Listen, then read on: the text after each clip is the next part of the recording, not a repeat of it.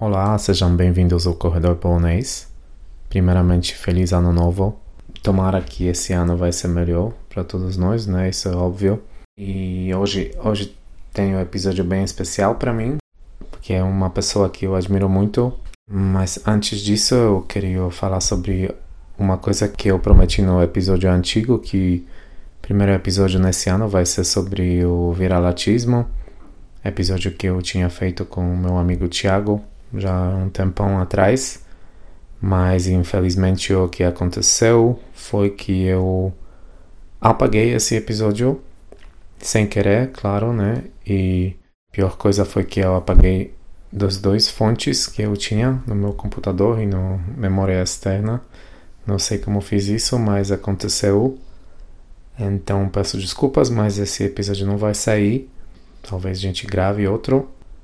Mas então hoje eu tive o prazer de conversar com Bruno Paes Manso.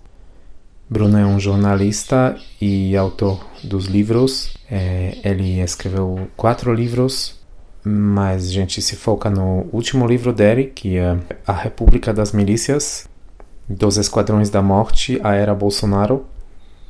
E a gente se foca nesse livro, mas outros livros dele parecem bem interessantes, tenho interesse de ler e vou ler. Bruno é jornalista e pesquisador do Núcleo de Estudos da Violência da USP e tive enorme prazer conversar com ele, como ele, como falei, pessoa que eu admiro muito o trabalho dele e tive enorme satisfação em uh, trazer ele para podcast. Na verdade, eu já queria por muito tempo e finalmente consegui. A gente conversou sobre sobre interesse dele na, na, violência, né, e que é relacionada com trabalho jornalístico dele que ele fez, que levou ele a, a escrever o primeiro livro dele, que se chama Homem X. É um, são entrevistas com é, vários assassinos em São Paulo no final da década dos anos 90. E o livro parece bem interessante, eu não li, mas esse livro um, ele escreveu depois do, do trabalho jornalístico dele é, nos vários um, jornais, como Estado de São Paulo, um, Veja, entre, entre outros. Bruno explica para mim o que são as milícias, né? Como admiti no, no podcast. É, milícias, é, para mim, ficou um pouco. Esse tema ficou um pouco escuro, né? Vamos dizer eu já sabia muito, muito mais sobre o tráfico de drogas, guerra às drogas, mas as milícias, né, me parecem bem, bem, tema bem que eu precisaria aprofundar mais, né, e a gente também conversou sobre é, vários mitos, né, que persistem sobre sobre uso da violência, um, várias justificações por, por todos os lados uh, no mundo do crime e não, não só no crime, né, também por agentes do Estado. E eh, Bruno tocou numa coisa bem interessante, ele, ele comparou um, eh, pessoas uh, jovens né, que se envolvem em tráfico de drogas como jihadistas né, brasileiros. Um, uma palavra bem forte, frase bem forte, né, mas acho que faz todo sentido é, Bruno também explica é, os termos como embuchar o crime, é, mineração policial e vários outros. Então o episódio acho que ficou bem bacana. E só queria explicar uma coisa depois de editar esse episódio. Ficou na minha cabeça essa impressão que eu talvez foco muito no, no, no Brasil e como se fosse um, um país único, né, que experiência a violência que na, no meu entendimento claro que não é.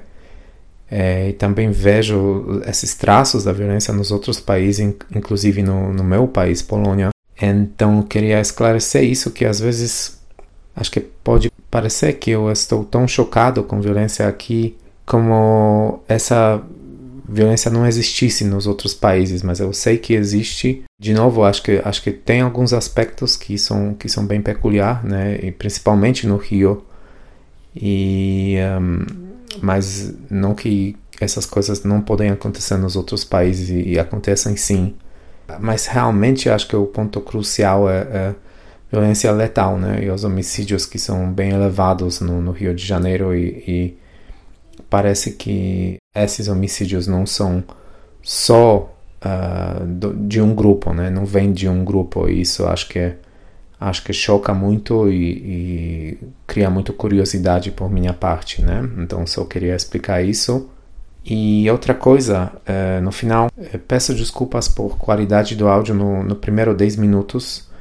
Uh, tivemos um pouco de dificuldades técnicas que, infelizmente, gravar em casa é, fica assim, né? Às vezes eu, eu não percebi alguma falha da, do áudio, é, algumas falhas, né? Infelizmente um, percebi só, só depois de um tempo. Tentei meu melhor de, de editar uh, partes ruins, então peço paciência e desculpas. Uh, primeiro 10 minutos ficam um pouco difíceis, mas prometo que melhore e, e entrevista é bem bacana, uh, imperdível quero dizer. Então, se vocês gostem, podem me seguir. Eu estou no Twitter, arroba Camilo Polonês, e no Instagram, Corredor Polonês Podcast. Então, é isso. Tomara que vocês gostem e até a próxima. Coisa pra vender tem, gente pra comprar tem, preço barato tem, comércio informal, tem preconceito tem violência tem, criminalidade tem, mas tudo é tão normal. Aqui não há emprego e ninguém trabalha. Os homens tomam tudo e chama de pirata. Presta um serviço público, quero uma medalha. Meu nome é Lampião Zapata Che Guevara. Eu sou Hood do mercado negro. Eu levo acesso ao povo, esse é o meu emprego. Eu sou um ambulante, Regis Camelô.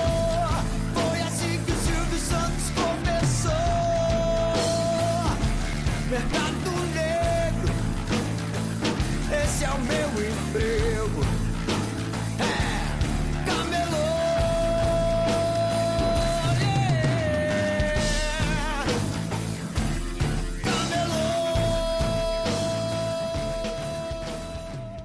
Então, uh, uh, então, de novo, Bruno, obrigado por ter aceitado o convite.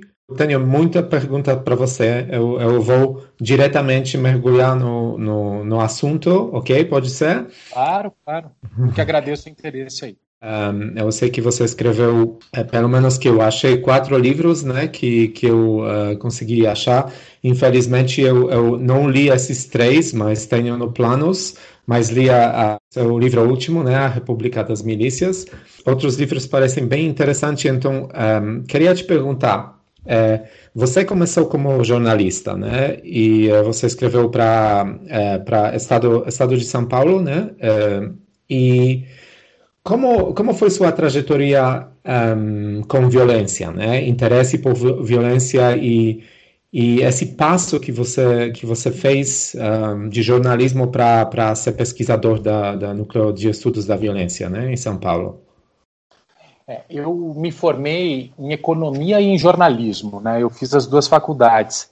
Em 92 eu já comecei a trabalhar em redação de uma revista que chamava Pequenas Empresas Grandes Negócios. Aí fui trabalhar em jornal diário, trabalhei na Folha, trabalhei Estadão em 96 e fui para Veja entre 97 e 99. Na Veja, eu fiz uma primeira matéria que para mim foi marcante, acabou me empurrando para essa área de pesquisa, que foi no momento que deu, inclusive, é, origem ao meu livro, meu primeiro livro, que chama O Homem X, uhum. uma reportagem sobre a alma do assassino em São Paulo. E eu entrevistei muitos matadores em 1999, num ano que São Paulo estava no ápice da curva de violência e de homicídios. E eram matadores que tinham feito chacinas, né, que a gente chamava aqui, que eram homicídios múltiplos, onde três pessoas ou mais morriam na mesma cena criminal. E aconteciam certo. 100 chacinas por ano em São Paulo, né? Para você ter uma ideia, é uma coisa é, maluca, né? Que nunca mais se repetiu, mas a gente vivia aquela fase. E eu comecei a entrevistar pelo intermédio de um advogado criminalista esses matadores que começaram a me contar por que eles matavam, quem eles matavam, que circunstância eles faziam chacinas. E eu gravei várias horas de entrevista com várias pessoas e isso ficou muito forte na minha cabeça, porque todos eram muito convictos de terem matado só quem merecia morrer. Eles tinham um discurso de que o culpado era a vítima, né, não eles próprios. E também uhum. me explicavam um pouco dos ciclos de vingança que eles se envolviam quando eles matavam uma pessoa, o amigo do cara queria matar o amigo dele, daí ele vingava e ficava um mata-mata como no Abril Despedaçado, que já foi descrito na realidade da Albânia, mas como aqui também existiu no Nordeste brasileiro, entre famílias, esses ciclos de vingança e de vingança, né? Aí eu, eu achei que era necessário mergulhar nisso, né? No que eu tinha ouvido e nessas histórias que eles tinham contado, um pouco nessa lógica da violência, esse efeito multiplicador dos homicídios a partir da vingança, e aí eu fui fazer mestrado e, e doutorado para continuar refletindo sobre isso, pesquisando sobre isso. É, sua trajetória foi, foi de jornalismo para pesquisa, né? Mas eu, eu não sei se, se ainda você escreve para algumas editoras como uh, Folha ou, ou Estadão. Eu, eu, eu, tenho um projeto junto com o G1 que chama Monitor da Violência, que Sei, a gente faz G1. É, eu escrevo é, periodicamente artigos para Folha, para Estadão, é, mais para cadernos tipo Ilustríssima, assim, então não é tanto, é, não é quente, não é reportagem. Cheguei a escrever antes do livro do PCC, eu fiz uhum. uma matéria na Piauí, né, que chamava a guerra, inclusive, foi a origem do livro. Agora, no fundo, eu acho que eu me sinto contemplado como jornalista agora fazendo essas reportagens em livros. Né?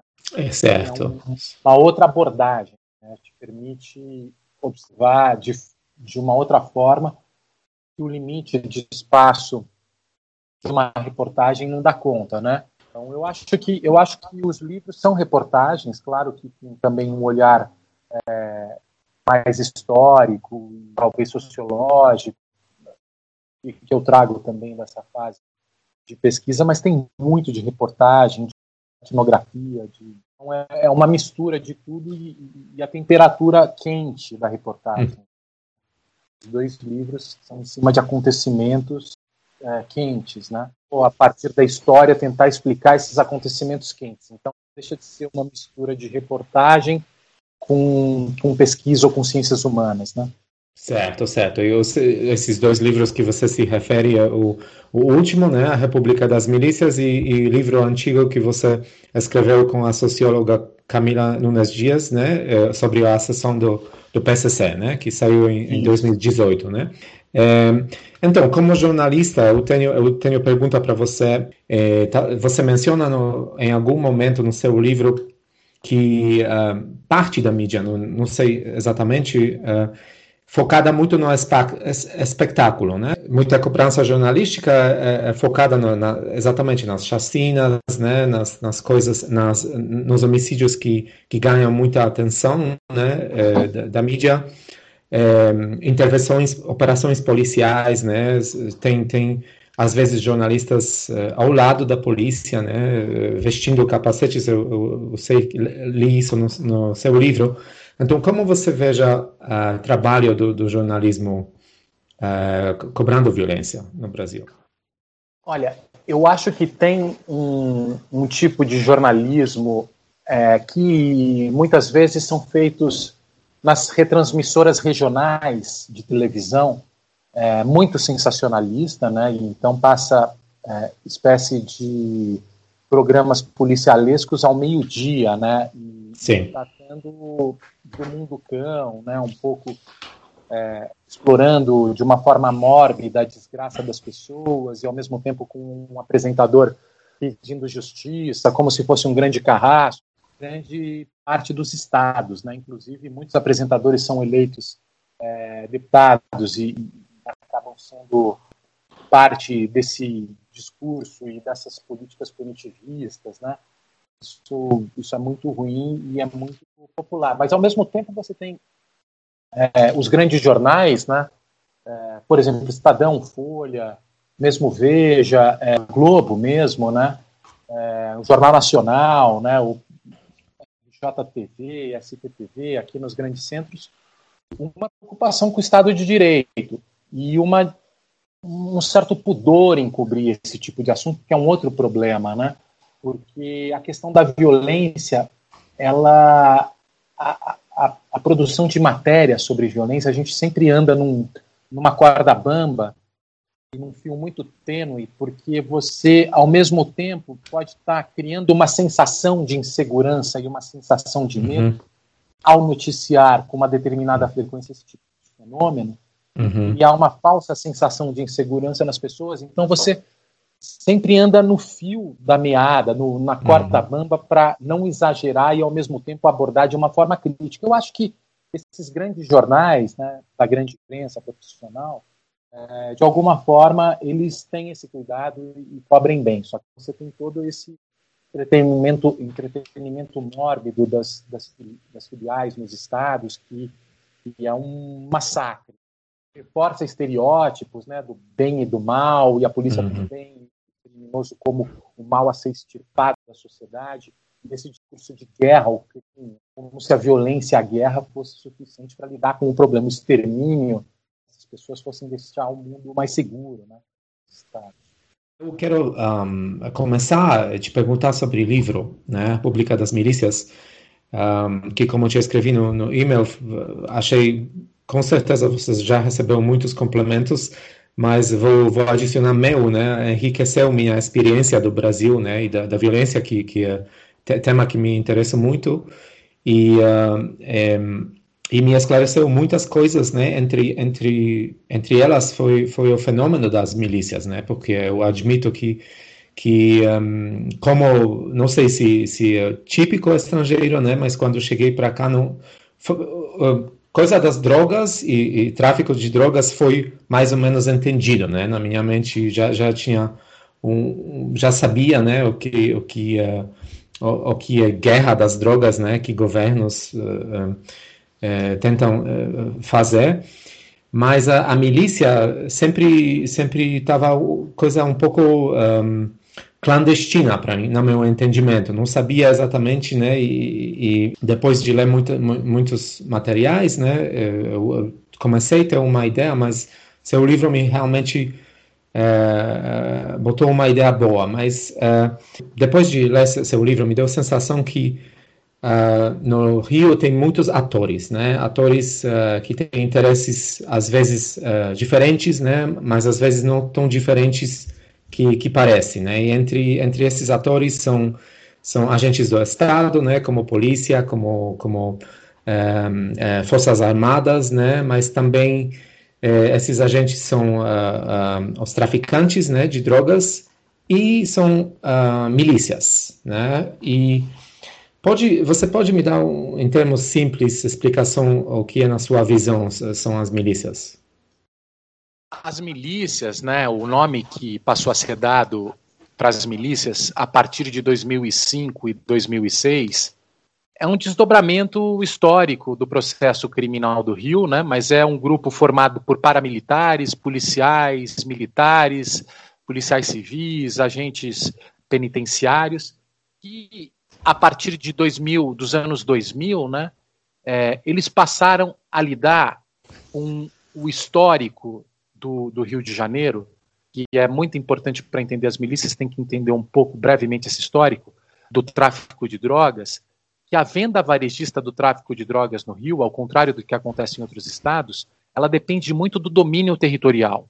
Para você ter um mercado de drogas no Rio de Janeiro, que é muito próximo a parte endinheirada da parte pobre, o controle dos territórios, o controle armado dos territórios é uma forma de você criar um mercado de drogas, acesso de venda para venda varejista de drogas. Isso fez com que ao longo dos anos 80 e 90 houve uma, houvesse uma disputa territorial por mercados entre facções de drogas rivais. A milícia surge nos anos 2000 disputando o território com esses grupos de tráfico e passam a controlar os territórios, principalmente na Zona Oeste, de uma outra forma. Eles falam o seguinte: olha, a gente vai vender proteção para a população e para o comércio desses territórios, vamos ganhar dinheiro com essa venda de proteção e com a organização de outros monopólios de mercados, que pode ser venda de gás, venda de internet, venda de é, TV a cabo, venda de kit churrasco, venda de cigarro pirata e depois venda até de drogas, né, com o passar dos anos. Uhum. Mas eles passaram a controlar os territórios e falar para as pessoas, para os moradores do Rio, que eles eram o remédio contra a expansão do narcotráfico. E dessa forma foram conquistando territórios é, com o passar dos anos, também vendiam áreas é, para construção de prédios em terrenos protegidos ambientalmente, que não podiam construir, é, organizavam transporte clandestino. Eles ganhavam dinheiro nesse mercado informal e ilegal, e ao mesmo tempo que controlavam diversos territórios. Né? Então, as milícias, é, para quem, é, quem observa de fora, e eu mesmo, como uma pessoa de São Paulo, é, conversando com as pessoas do Rio, eles me explicaram, né, para entender essa cena do Rio, é, uma metáfora interessante é o Game of Thrones, né? Uhum. São vários morros com diferentes tipos de chefes dominando os territórios, disputando mercado e poder entre eles. Mas é algo quase pré-moderno, né? Você não tem uma república, um estado que estabeleça direitos e leis iguais para todos. Cada uhum. território tem uma lei de acordo com o chefe que comanda, um chefe armado que comanda, dependendo da cor da bandeira de facção, se é da droga, se é paramilitar, se é miliciano.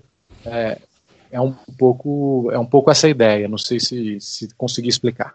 Não, certo, certo. Um, então, uh, milícias, como, como, como eu falei, são um dos atores, né, dos, desses, desses donos desse, desse, desses uh, regiões, né, porque Rio também é muito diferente do que você, você sabe muito melhor do que eu, do que São Paulo, né, onde, onde acho que, é, é, é como você descreveu, né, o, o, tem os subúrbios, né, grandes e, e, e onde acontece muito, muito crime, né, e, e mas, mas o Rio é totalmente diferente, né? Tem morros, né? E tem, que tem seus donos, né? E, e como você falou, às vezes são paramilitares, às vezes são uh, ex-policiais e, e, também uh, donos de, de tráfico de drogas, né? Mas eu quero que você faz uma diferença entre dois modelos de negócio que os, os uh, milicianos têm, né? Que, que é mais tradicional, como, como você mencionou, né? Venda de, de gás,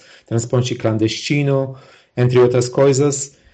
E, e por outro lado, uh, modelo mais, um, vamos dizer, mais moderno, né? Não sei se posso falar isso, né? Mas eh, esse modelo que se envolve com venda de drogas, né? Porque quando quando começou, uh, pelo, pelo menos no meu entendimento, né? Quando quando começou uh, a guerra entre entre milícia uh, e traficantes, né? Foi foi o que eu entendi, os milicianos não queriam tocar nas drogas, né? Como se fosse coisa suja, né? Moralmente falando, né? Drogas mas é, é, esses dois modelos tradicionais é, dos milicianos e modelo mais moderno. Você pode mergulhar um pouco nisso? É, é que na verdade é, é uma coisa maluca, né? Que às vezes a gente, é, como brasileiro, é, é, às vezes fica sem entender, muitas vezes, esse moralismo que, ao mesmo tempo que não aceita tráfico de, drogas em uma comunidade permitem crimes violentos bárbaros, né? É, ou seja, na verdade, são pessoas que querem ficar rica, assim como o traficante, os milicianos são muito parecidos com os traficantes. Eles querem ficar ricos e se impor, impor a sua lei pela ameaça do uso da violência. Isso. É, é. A diferença é que um tem farda, usa farda, e o outro não no começo, eles tinham esse discurso de ordem, né, de que iam evitar a chegada do tráfico, que era simbolicamente muito associada a desordem, previsibilidade e criminalidade. As pessoas não suportam viver um cotidiano de imprevisibilidade. Você saber que no dia seguinte você é uma pessoa que ganha pouco, vai ser assaltado no ponto de ônibus. Isso tudo é insuportável, essa né? insegurança, né? Uhum. E eles vendiam essa promessa de ordem contra o narcotráfico, né? E foram muito sedutores por causa disso, numa época que a população estava muito traumatizada. Mas, naturalmente, começou a acontecer, ao dominar territórios e ganhar dinheiro da população local, que é uma população pobre, precisa e é extorquida para pagar e garantir a receita das milícias, eles explorassem o máximo de negócios criminosos que eles pudessem para ter o máximo de lucros possível, né? Então a questão de organizar a venda de drogas era uma questão de tempo, né? E, e, e de um lado, é, o, o, que é interessante, né? É que como eles são muito próximos, tanto dos policiais, dos batalhões da polícia militar, como o, das próprias delegacias e das, das próprias chefias da segurança pública, né? Tem uma uma certa complacência com esses grupos, eles conseguem vender a ideia de ordem, porque você tendo uma milícia no seu bairro, você não vai ter operações policiais constantes, como acontecem nos bairros que, que são dominados pelos traficantes. Tem uma rotina de guerra e de caveirão e de helicóptero e conflitos, balas perdidas, que os territórios controlados por milicianos não vivem. Então, eles continuam vendendo essa ideia de ordem, porque a relação deles com, com a segurança pública é forte e eles podem organizar uma venda de drogas controlada, que não cause problema. Porque o grande problema do comércio de drogas, no Rio de Janeiro, né, desses controles tirânicos dos traficantes, é a guerra e a, e a violência promovida pelo Estado, que chega certo. com caveirões, com helicópteros disparando, fazendo tiroteios em comunidades de 100 mil pessoas, na hora da saída para a escola, de manhã, às sete da manhã. Né? Isso, é, isso é muito trágico e o uhum. Estado repetidamente faz isso. Né? No caso uhum. das milícias não faz. Então, acabou mudando mesmo. Eles passaram também a organizar a venda de drogas com a complacência do, do Estado. Essa coisa que você menciona, né, é operações policiais, que eu confesso, coisa que, que uh, me choca muito, né, porque é um tema tão, uh, vamos dizer, eufemismo, né, por, por, por várias vezes por, por homicídios, né, cometidos pelo, pelo abraço do Estado. E um, você menciona no seu livro que, sim, é como você um, falou um, agora há pouquinho, que às vezes esses, muitas vezes essas operações são feitas na hora de pessoas ir para trabalho, né, para a escola, mas agora na, na, pandemia até algumas intervenções foram feitas é, quando pessoas estavam em casa, né? Então a polícia usava táticas de é, de intervenção na hora da, da pandemia, né? Na, na, na, na hora da, do isolamento, né? Social. Então isso isso uh, acho que acho que uh, muita tática muito uh, muito forte, né? E muito chocante, né? Vamos dizer. Mas é, eu, eu queria comentar um pouco sobre alguma coisa que você escreveu que achei, achei uh, bem precisa sobre essa ilusão que, que muitos nós temos, né? É, ou, uh, ou pessoas que moram na, nas comunidades que, que quando você não quebra regras, né? Você tá, tá de, vamos dizer, tudo vai dar certo, né? Só pessoas que quebram regras, né? Que desobedecem, né? Quem, quem manda, um, essas pessoas sofrem consequências, né? E, e, você fala que que isso é uma ilusão, né? É, que qualquer pessoa que diz, eh, qualquer grupo que diz isso, né? Podem ser milicianos ou podem ser traficantes que eles vendem essa ilusão, né? Que para pessoas que tudo bem, vai dar tudo certo, não, des, não desobedece e vai dar tudo certo. Você pode eh, falar um pouco sobre essa ilusão? Sim, essa é uma ilusão bem típica do Brasil. Eu não sei como é na Polônia, é, mas aqui no Brasil eu não sei se você já percebeu isso. É, existe muito essa crença de que a violência pode ser um instrumento para a ordem e pode ser um instrumento para construir autoridade. Então existe a falsa ideia aqui que se uma pessoa ameaça usar violência, ela vai ser obedecida. Ela pode ser obedecida porque ela ameaça os outros com o uso da violência. O próprio Bolsonaro, que sempre falou grandes absurdos, né, o nosso presidente, prometendo matar traficantes, exterminar bandidos e sempre defendendo essa, essa política de guerra, como se esse uso da violência fosse pedagógico e efetivo, produzisse respeito à lei e, e obediência, né? E o que a gente tem visto ao longo dos anos é que justamente essa ação violenta do Estado tem produzido reações e feito com que o crime se organize e se se organize para ser mais violento ainda e uhum. passe a se organizar e a se vestir a camisa de inimigo do Estado e guerrear contra o Estado.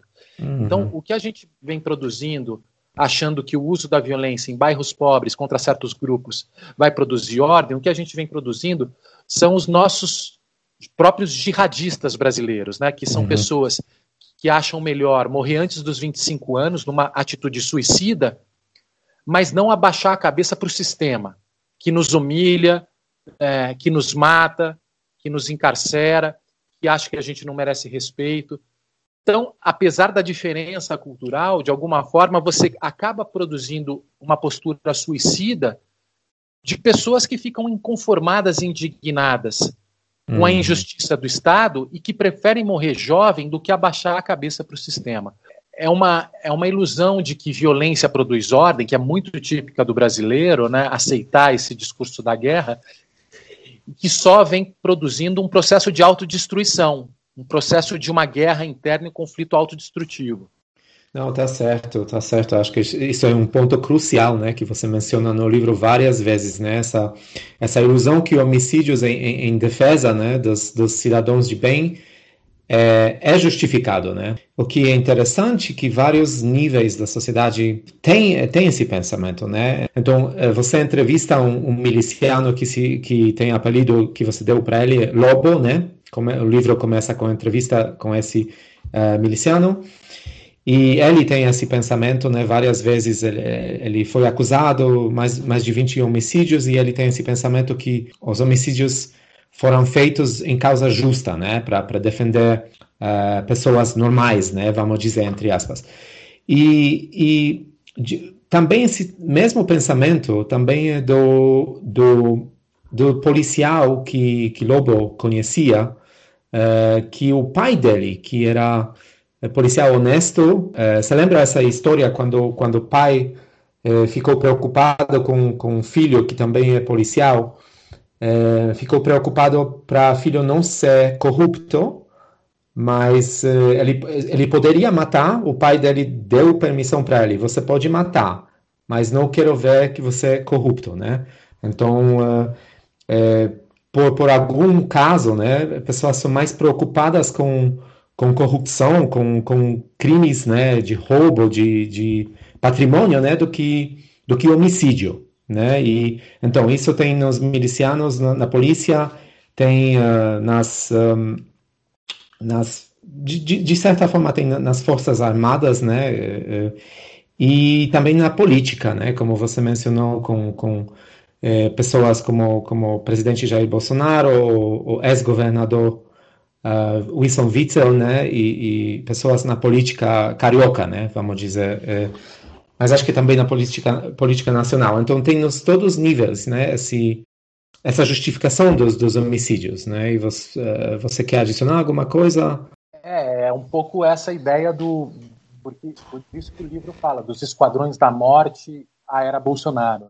Então, você tem um histórico de acreditar nesse papel redentor da violência, que a gente, com o processo de democratização brasileiro, achava que, de alguma forma, a gente conseguiria impor um processo civilizatório de garantia de direitos e conseguisse eliminar esse traço é, atrasado do Brasil, né, de, de crença nesse papel da violência, que a gente fortalecesse as instituições democráticas, o monopólio legítimo da força por parte de um Estado moderno, né, que a democracia iria conseguir nos levar a esse caminho, a gente chega em 2018 é, com o pior dos mundos, com 60 milhões de pessoas elegendo uma figura triste, é, que ao longo de sua carreira política fez apologia ao assassinato paramilitar de bandidos.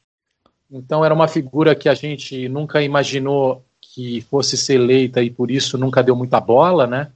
Porque era grotesca demais, né? Não merecia nem muita atenção. E de repente a gente chega em 2018, ele vira um símbolo de alguma coisa.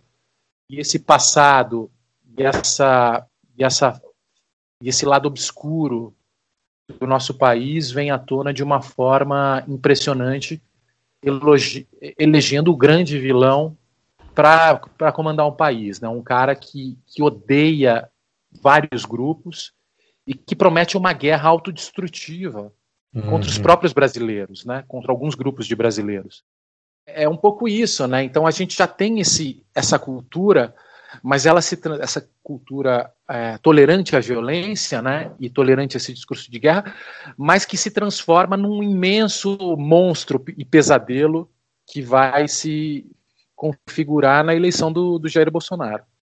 Certo, e você mostrou isso bem, muito bem no, no, livro, né? Até você falou do subtítulo, né? Dos Esquadrões da Morte a Era Bolsonaro. É, e, e, não é difícil entender porque ele foi eleito, né? Com todas essas explicações. É, então, eu queria te perguntar, um, de certa forma é fácil entender é, o que atrai pessoas para é, modelo de negócio das milícias, né? Ou seja, ex-agentes, é, ex-policiais ou ex-forças armadas, é, porque realmente é, parece bem seguro, né? De, de certa forma. Então, você, você tem conexões com, com polícia, você, você tem acesso a armas, né? E você uh, providencia muitos, muitos serviços que são bem banais, né? Como como uh, como gás, como como transporte, né? Como como internet, né? Então o modelo parece bem seguro e, e não, não que não tem perigo, né? Mas tem perigo de violência, sim. Mas parece mais seguro do que o modelo do, do, do tráfico de drogas, né? Então, na sua opinião, ainda o que atrai pessoas para tráfico? Você mencionou essa coisa de de muitos jovens têm esse, esse quase desejo de, de se rebeliar, né, é, contra o Estado, né, e às vezes é, a rebelião é forma do, do, do, entrar no tráfico, né, mas você pode também explicar o que atrai pessoas para o tráfico, além disso, né? O que atrai, primeiro, é o lucro muito alto, né, por ser ilegal, os ganhos do tráfico de drogas são muito elevados, então atrai muita, muita gente, porque o dinheiro é muito alto. Atrai também a raiva contra o sistema, né?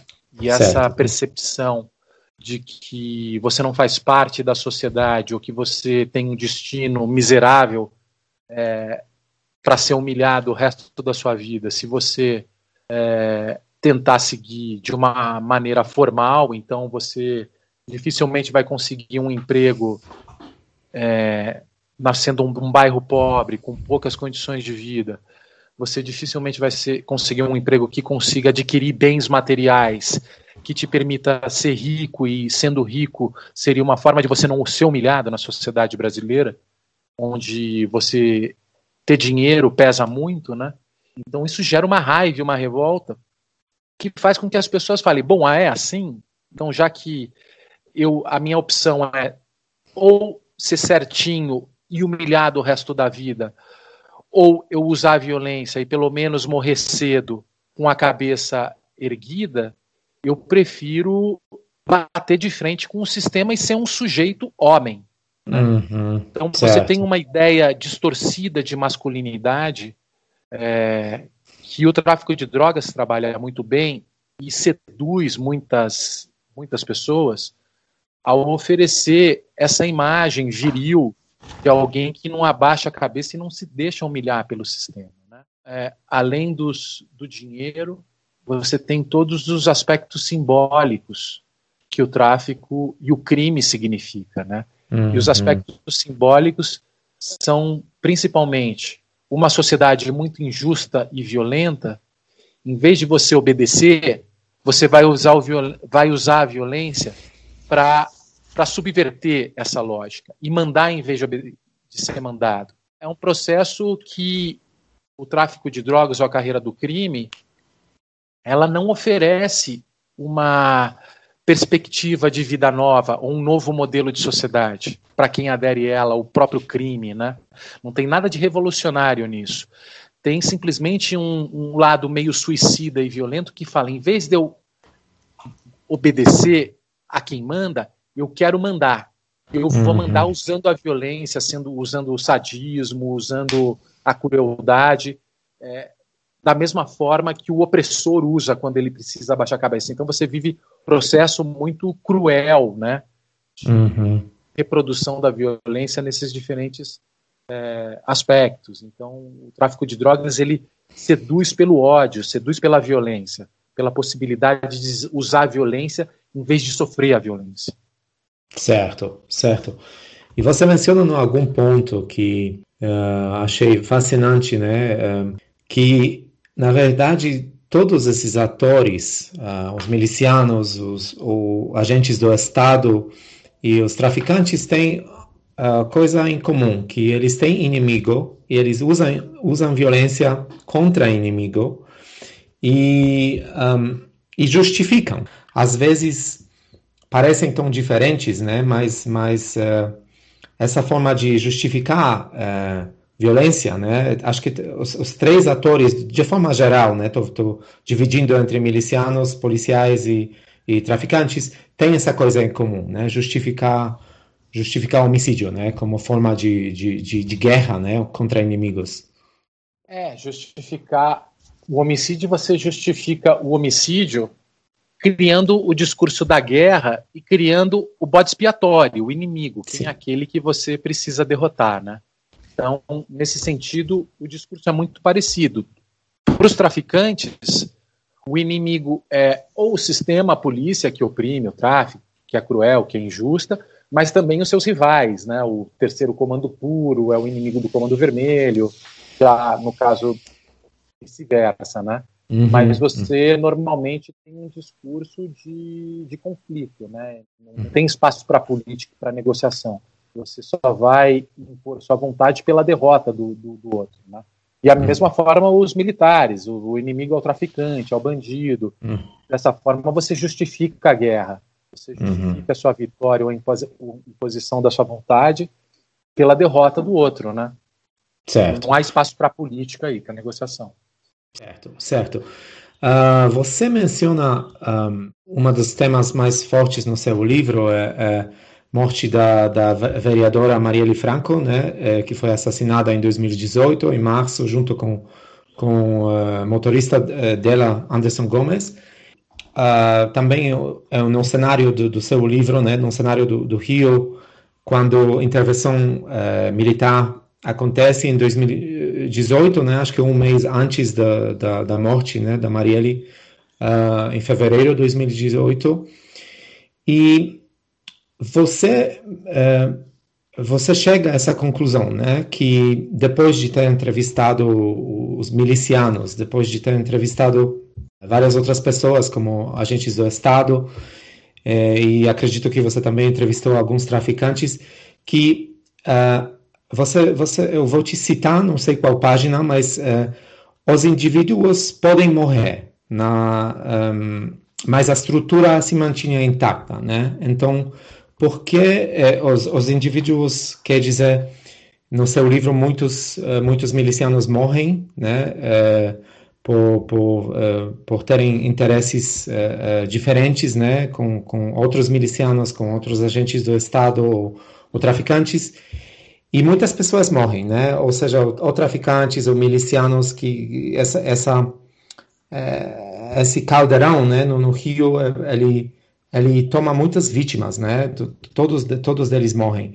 E você, você fala sobre estrutura, né? A estrutura sempre, sempre está intacta, né? Pessoas podem morrer, mas a estrutura sempre se mantinha intacta, né? A estrutura do negócio. Você pode elaborar um pouco sobre isso? Sim, é, isso vale tanto para o tráfico como pelas milícias, né? Você tem é, um modelo que é a venda de drogas diversas comunidades do Rio, vamos supor.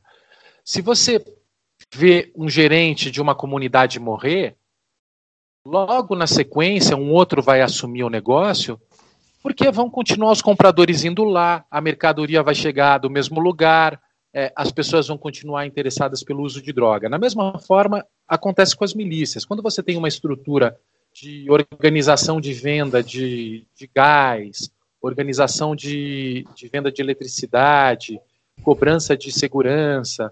Quando o coordenador ou dono disso morre, esse mercado potencial continua funcionando porque não tem fiscalização, não tem Estado, não tem instituições. É, pode continuar havendo esse lucro, só um outro assumir e coordenar o que o outro que morreu coordenava. Então, enquanto você não descobre formas de regulamentar, de criar novas lógicas para esses mercados ilegais e informais, por mais que as pessoas morrem, morram, sempre vai haver um outro para assumir esse lucro, esse dinheiro, essa organização, o domínio desse território, porque a, a, o espaço para ele agir continua o mesmo, né? Uhum. Uh, certo, certo, né? Então são pessoas que for, vão ser substituídas, né? Mas, mas o modelo fica, né? Você pode explicar esse termo de embuchar o crime uh, que, que policiais uh, usam? É, as investigações de homicídios no Rio de Janeiro são muito mal feitas, né? Porque primeiro que há muitos homicídios. Então, é, não só há muitos homicídios, como muitos homicídios acontecem em circunstância sem testemunha, ou quando a testemunha enxerga, ela fica com medo porque pode morrer caso testemunhe, caso deponha contra o, autor. É, é, a polícia trabalha com muito pouca informação do local do crime e das próprias circunstâncias, que são execuções feitas por criminosos em conflitos permanentes, né? Então, é, a quantidade de homicídios não esclarecidos é enorme no Rio de Janeiro. Às vezes, quando você quer colocar a culpa sobre alguém, basta você arrumar um testemunho para falar que aquela pessoa foi o autor do crime, e muitas vezes esse testemunho é suficiente para condená-lo. Uhum, Principalmente uhum. se esse testemunho for de um policial, e isso muitas vezes acontece, porque os próprios policiais têm seus interesses. Então, você acaba embuchando, mesmo é, se não foi o autor do crime, como não tem como descobrir, a, a incapacidade é, de conseguir provas concretas é muito grande, e isso muitas vezes acaba ser, sendo aceito pelo Ministério Público e pela Justiça, e a pessoa acaba sendo condenada com uma simples testemunha que garanta, que descreva, que fale que o crime aconteceu. O hum. caso da Marielle foi muito exemplar nesse sentido, né? Chegou em determinado momento, dois, três meses depois, chegaram algumas testemunhas na delegacia e contaram em detalhes quem tinham sido os autores e os mandantes do crime. Só que, como o caso da Marielle era um caso muito midiático, que tinha muita atenção das autoridades, se descobriu que era uma farsa. Mas uhum. eles tentaram embuchar o crime sobre dois falsos autores. E com uma é, com uma capacidade de organização e de falsificação de depoimentos impressionante, né? Que quase a polícia engoliu, né? É, só que uhum. uma das pessoas que estava sendo falsamente acusadas decidiu colocar e contar tudo, né? É, Exatamente. Para sobreviver. Isso é uma coisa que acontece muito no Rio de Janeiro, né? Faz parte do vocabulário esse verbo, embuchar a uhum. polícia uhum. vai embuchar não sei quantos homicídios em mim. Então uhum. faz parte é, dessa mercadoria política aí de poder e de ameaça, é, pela própria incompetência da polícia em desvendar os crimes com base em provas. Ela pode conseguir falsos testemunhos e condenar os outros. Não, é impressionante, né? Você, você é, acabou de mencionar uh, essa pessoa que, em tentação de salvar da própria vida, né, começou começou a dar um esclarecimento um ano depois, né, sobre sobre morte da Marielle, né, e, e, atores envolvidos, né, que é o miliciano Orlando Curirica, né, que você mencionou. Curicica. Curicica, é isso. Sempre tem o problema com esse C, né? Eu também tinha, eu também tinha. é, outro, outro, outra palavra, outra frase relacionada com embuchar é, é, é queima de arquivo. Eh, né, que, que uh, também uh, ação sinistra. Você pode elaborar um pouco sobre queima de arquivo? É, queima de arquivo já é um clássico, né, nas máfias e no crime. Você mata é. a testemunha, você mata a testemunha, né, para ela não te incriminar. É, isso já costuma ser, ser mais comum. Tem algumas coisas que são típicas do Rio de Janeiro, como a mineração, né, o verbo minerar, ou a polícia mineira, ou o cara é um policial mineiro, que está ligado com atividade de mineração, do garimpo, né? Então você fica encontrando gente com muito dinheiro para extorquir. Pode ser um ladrão, inclusive, né? um sequestrador, um traficante, um sonegador, um empresário. Mas a polícia trabalha, localiza esse criminoso e começa a chantageá-lo pedindo dinheiro para ele não ser preso. Isso é mineração. Espólio de guerra, né? quando as polícias fazem as incursões nos morros, é, supostamente para prender, prender traficante, mas na verdade elas aterrorizam comunidades de 100 mil pessoas fazendo essas invasões de guerra. Muitas vezes elas apreendem drogas e munições e fuzis e ficam para ela. E é o chamado espólio de guerra, né? Espólio de guerra. depois para os próprios criminosos. Né? Sim, é, é, é, então por isso é tão incrível, né, de, de, de achar alguma solução, alguma solução para tão, tão, tão difícil, né, para Rio, porque pessoas que devem providenciar proteção, né, e, e, enforçar a lei, a ordem são várias vezes pessoas que beneficiam, né, com, com essa, essa mineração, né, como policiais fazem, ou espólios da guerra, né, e, e acho que você você foi um, ao Rio em 2007, né, depois dessa invasão do complexo do Alemão, né, eh, que, que eh, tomou a vida de 19 pessoas. Uma das, uh, um dos atores, um dos policiais que estava na frente, uh, foi o Leonardo Torres, né, Trovão. Uh, e acho que foi, foi alguma coisa que eles acharam lá, eh, quase 2 milhões de reais, né, policiais, que praticamente sumiu, se, se eu entendi bem, né. Uh, uh, então, seria isso que, que é espólio da guerra, né, que, senão não sei o que é, né. E, e, na verdade, o Trovão, ele ficou famoso porque depois desse massacre, porque morreram 19 pessoas, né, depois dessa operação policial, no complexo alemão, muitas delas mortas covardemente. Mas quando acabou essa operação, ele saiu do morro segurando um fuzil numa mão e um charuto na outra. Fumando. Certo, eu vi essas e fotos. Aí, é, essa foto saiu na primeira página do jornal e o governador, na época, o Sérgio Cabral, queria fazer bonequinhos de brinquedo uhum. para vender para as crianças, em homenagem a esse policial que depois foi acusado de roubar um, uma grande quantidade de dinheiro. Foi acusado de ser integrante e ter roubado também os traficantes. Né? Não, certo, então, certo. Heróis, né? É, exatamente. É certo, eu lembro dele, não sei se você assistiu esse documentário Dançando com o Diabo, um, que foi, foi feito em 2008. Ele é um dos uh, personagens principais, né? Eu lembro ele. Sim. Uh, é, o documentário mostra bem né, essa, essa, essa dança né, com, com esses atores, né? Sim. Vamos dizer. Então, uh, a gente tem uh, os milicianos, os traficantes, policiais, uh, agentes da Força Armada, mas um, um grupo de atores ainda a gente não mencionou, eu queria que você mencione sobre, é sobre bicheiros, né? É, que pessoas que se envolvem com o jogo do bicho, antigo, é, é, que a gente acha que pode chamar eles algum tipo de máfia, né? Que um modelo de negócio mais parecido com máfias da, da Itália, né? Ou Rússia, né? Então você pode mencionar qual papel eles têm uh, no Rio?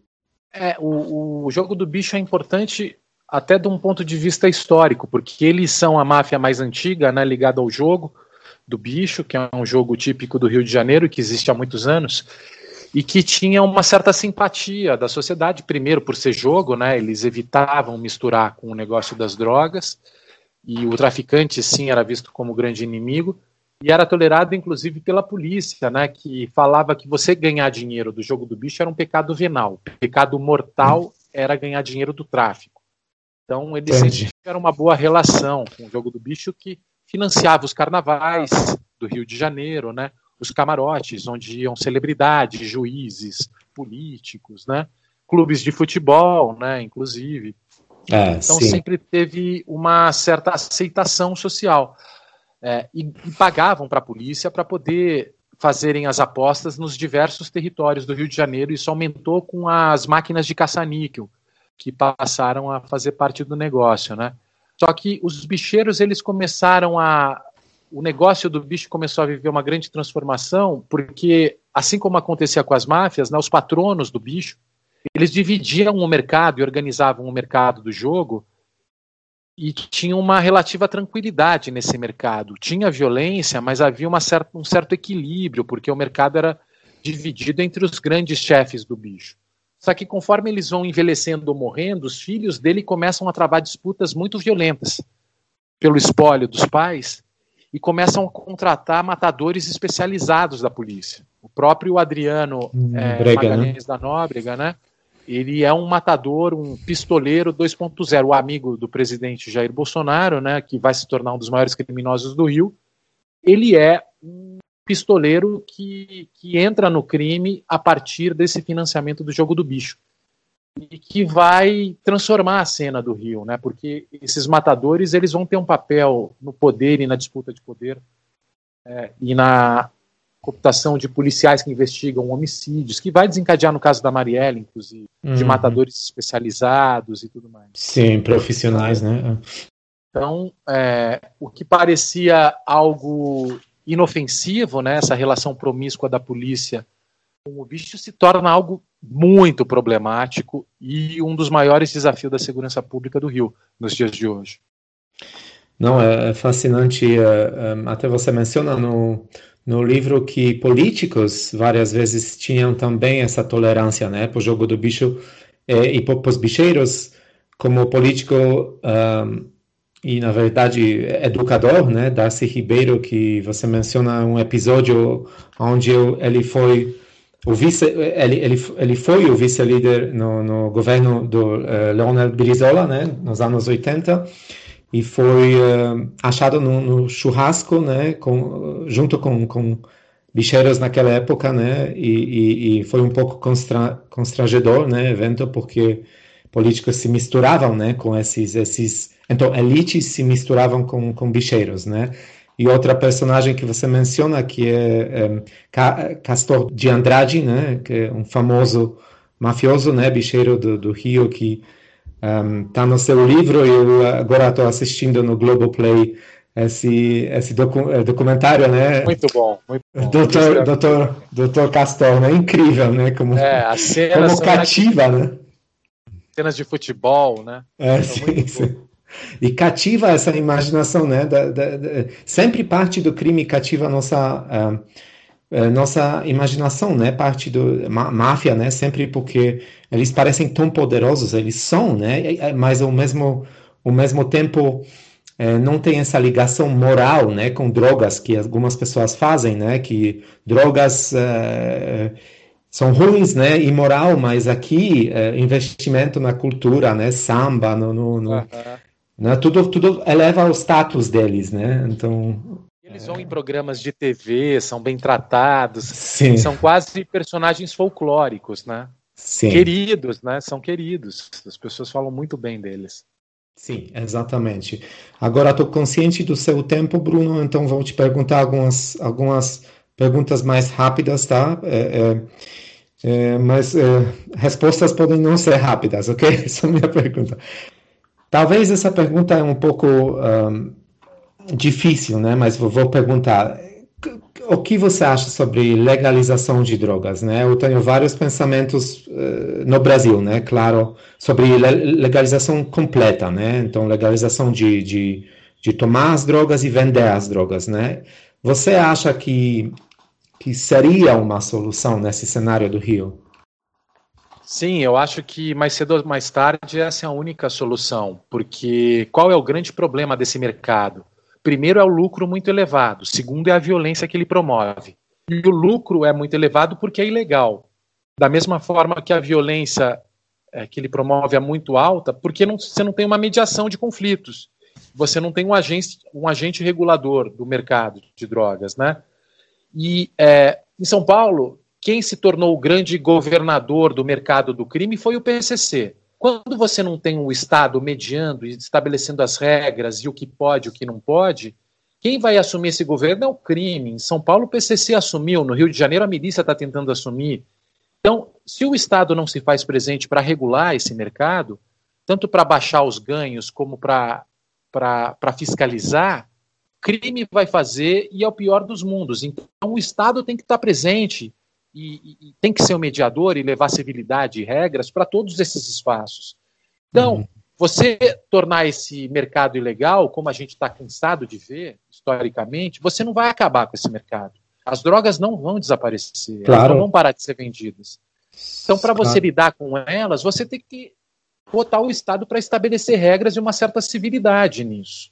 Não uhum. tem outra solução. Você não tem que tratar esse negócio como guerra, como ficar enxugando gelo, né? Como os próprios policiais dizem, todo dia matando alguns, prendendo alguns, mas o modelo se reproduzindo porque o lucro continua alto e, e as pessoas continuam consumindo. Ou seja, é necessário regulamentar. Isso está ficando cada, cada vez mais evidente. O tabu que existia em torno disso está sendo fragilizado, ainda bem.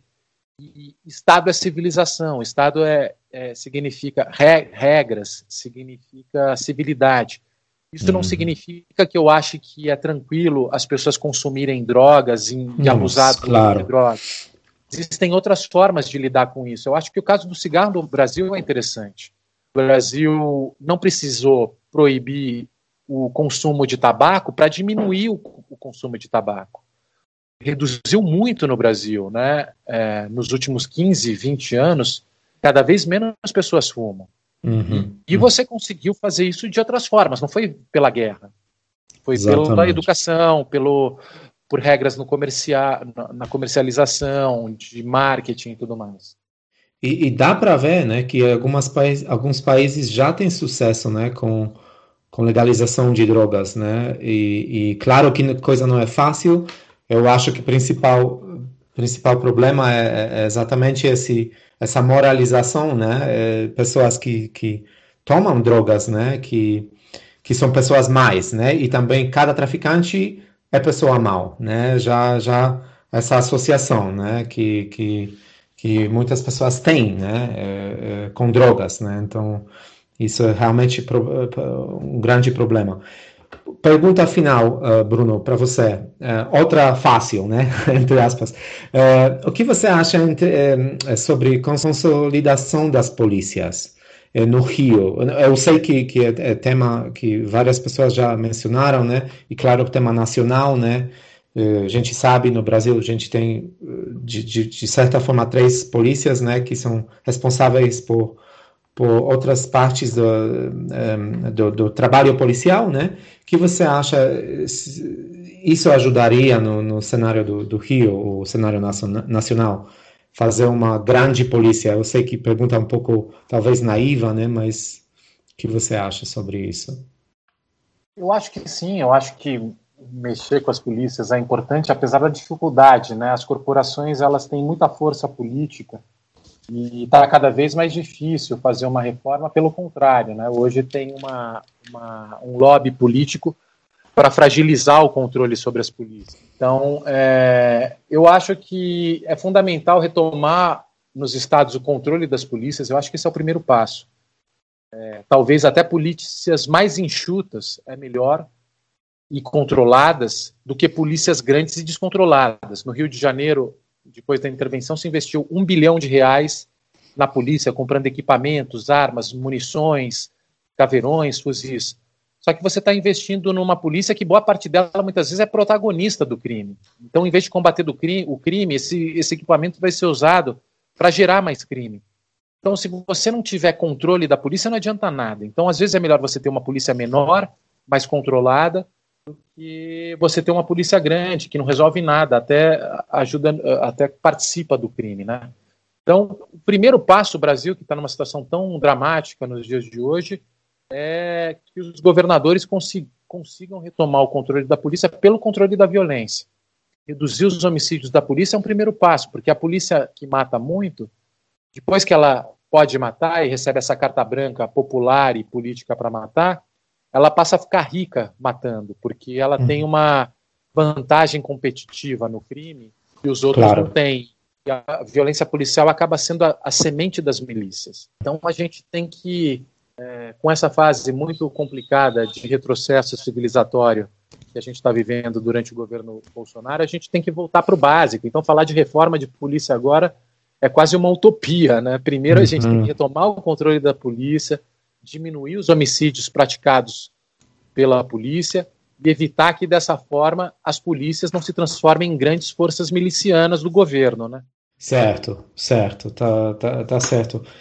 É, Bruno, muito obrigado. Eu tenho várias perguntas para você, mas, mas prometi uma hora, então é, é, a gente vai encerrar agora. É, você tem alguma coisa para adicionar ou, ou no final? Não, eu agradeço. Eu vou participar de uma festinha de aniversário aqui da minha sobrinha. Ah, Senão que legal. Continuava.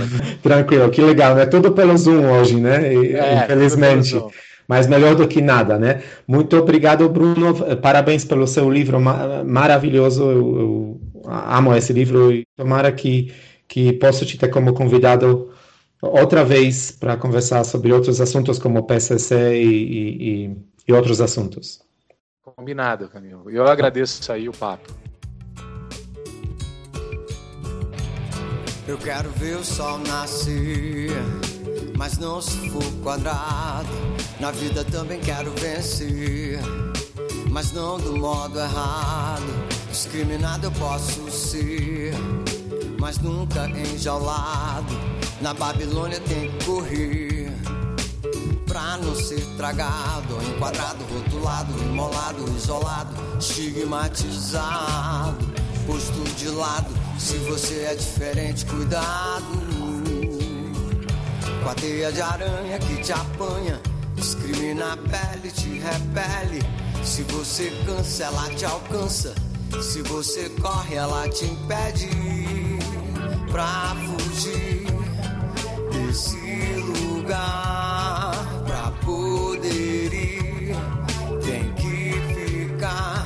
geladeira pra esquimó, morrer ponta de faca. O espírito é forte, mas a carne é fraca. É como secar gelo com toalha quente. Remar contra a maré, nadar contra a corrente. Eu quero ver o sol nascer, mas não se for quadrado. Na vida também quero vencer, mas não do modo errado.